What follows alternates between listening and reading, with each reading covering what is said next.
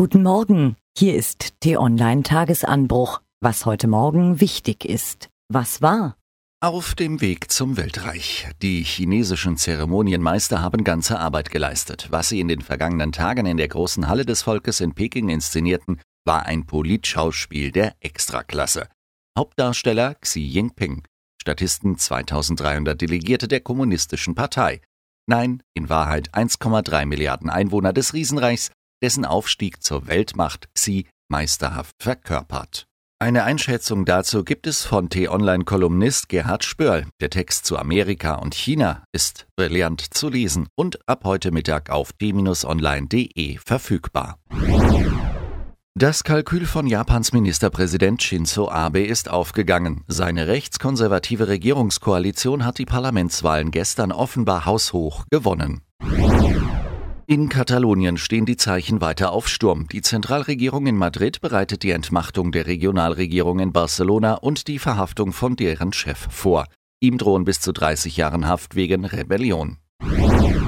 Italien zeigt, dass es anders gehen kann als in Spanien. Dort forderten die wirtschaftsstarken Regionen Lombardei und Venetien ebenfalls mehr Autonomie und haben ihre Bürger ebenfalls darüber abstimmen lassen, ohne sich gleich komplett von Rom loszusagen.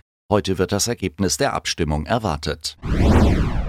Die Staatsanwaltschaft Frankfurt am Main hat gegen einen ehemaligen Wachmann des Vernichtungslagers Lublin Majdanek Anklage erhoben. Der Mann soll regelmäßig Wachdienst in einem Lager geleistet und bei Massenerschießungen geholfen haben. Was steht an? Heute Morgen veröffentlicht die Bertelsmann Stiftung eine Studie zur Kinderarmut in Deutschland. Erstmals haben Wissenschaftler über einen längeren Zeitraum untersucht, wie durchlässig oder eher undurchlässig die verschiedenen Milieus unserer Gesellschaft sind. Knapp 600.000 muslimische Rohingya sind vor der Gewalt in Myanmar ins Nachbarland Bangladesch geflohen. Heute beginnt die internationale Geberkonferenz.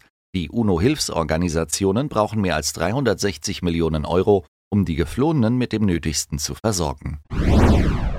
Gegen 10 Uhr erwarten wir das Urteil im Prozess gegen einen Reichsbürger, der wegen Mordes an einem Polizisten angeklagt ist. Was lesen? Wie findet man heraus, ob ein Asylbewerber wirklich aus einem Bürgerkriegsland kommt? Forscher haben jetzt eine weltweit einzigartige biometrische Sprachsoftware entwickelt, mit der sich Antragsteller anhand ihrer Dialekte unterscheiden lassen.